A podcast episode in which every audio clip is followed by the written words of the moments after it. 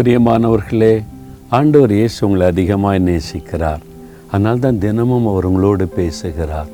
அவர் சிலுவையில் அடைந்த அந்த பாடுகளை நம்ம தியானிக்கும் போது அதனால் வரக்கூடிய ஆசிர்வாதங்களை தியானிக்கணும்.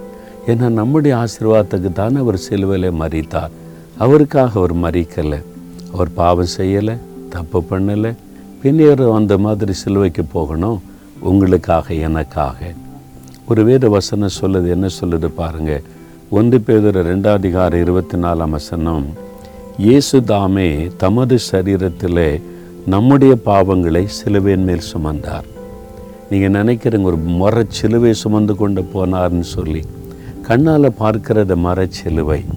ஆனால் உண்மையில் என்ன நடந்தது? நம்முடைய பாவங்களை தன் மீது ஏற்றுக்கொண்டு அந்த பாவத்திற்குரிய தண்டனையை அவர் சிலுவையில் சுமந்தார். எதுக்கு தெரியுமா? நாம் பாவங்களுக்கு செத்து நீதிக்கு பிழைக்கும்படி. இந்த பாவம் தான் ஒரு பெரிய பிரச்சனை. அதுக்கு நம்ம செத்து நம்ம நீதி உள்ளவர்களாய் மகிழ்ச்சியோடு இருக்கும்படி. எனக்கு தெரிந்த ஒரு வாலிப தம்பி மதுபான பழக்கம் போதை வஸ்துகள்.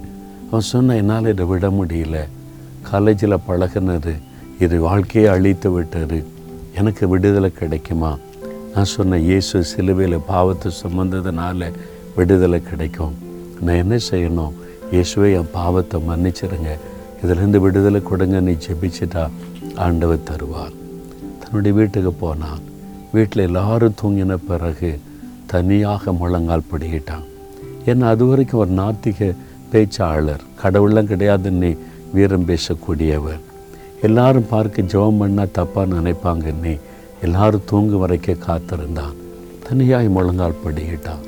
இயேசுவே லைஃப்பில் முதல் முதலாக உம்மை நோக்கி நான் கூப்பிட்றேன்னு அவர் ஜபிக்க ஆரம்பித்தான்.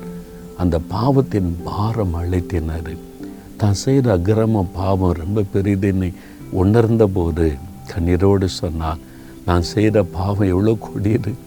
அதற்கு எனக்கு தண்டனை கொடுங்க. எனக்கு புற்றுநோய் கொடுங்க. எனக்கு வந்து குஷ்டரோக வியாதி கொடுங்க. நான் செய்த பாவத்திற்கு தண்டனை கொடுங்க. அப்படின்னு அழுது அழுத ஜெபிக்க ஆரம்பித்தான். சில நம்முடைய நேரம் கடந்தது. இயேசுடைய பிரசன் அந்த இடத்தை நிரப்பினர் இயேசு அவனை சந்தித்தார். அவனை பார்த்து சொன்னார் மகனே நீ தண்டிக்கப்பட வேண்டியதில்லை. உன்னுடைய தண்டனை தான் நான் சிலுவையில் ஏற்றுக்கொண்டேன். உனக்கு பதிலாகத்தான் உன்னுடைய பாவத்திற்கு வரக்கூடிய தண்டனையை நான் சிலுவையில் ஏற்றுக்கொண்டு அடிக்கப்பட்டு ரத்தம் சிந்தி உன் பாவத்தெல்லாம் சுமந்து முடித்துட்டேன். உன் பாவத்தை நான் மன்னிக்கிறேன். இனி பாவம் செய்யாதே என்று ஆண்டவர் சொன்னார். உடைய வாழ்க்கை தலைகளால் மாற்றப்பட்டு விட்டார் என் பாவத்தையும் மன்னிக்கிற ஒரு ஆண்டவர் இருக்கிறார் என்ற மகிழ்ச்சியோடு அவன் பாவத்திற்கு மறித்து நீதிக்கு பிழைத்தவனாய். அதன் பிறகு அவனுடைய வாழ்க்கை நீதி உள்ள பரிசுத்தமுள்ள வாழ்க்கையாய் மாறிவிட்டார் அந்த இயேசு உங்களை பார்த்து சொல்லுகிறார் நான் உன் பாவத்திற்கு ஒரு தண்டனை கொடுக்க மாட்டேன். ஏன்னா உன்னுடைய பாவத்திற்காக நான் தண்டனை சிலுவையில் அனுபவித்து விட்டேன். நான் உன்னை மன்னிக்க ஆயத்தமாக இருக்கிறேன். நான் உன்னை மன்னிக்கிறேன். இனி பாவம் செய்யாதே அப்படிதான் சொல்கிறார் இயேசுவே என் பாவத்தை மன்னின்னு ஒரு நிமிடம் ஜெபிக்கிறீங்களா? தகப்பனே இந்த பாவத்தின் பாரம் என்னை அழுத்துகிறது. இந்த பாவத்தை மன்னிங்க. உங்கள் ரத்தத்தினாலே என்னை கழுவுங்க.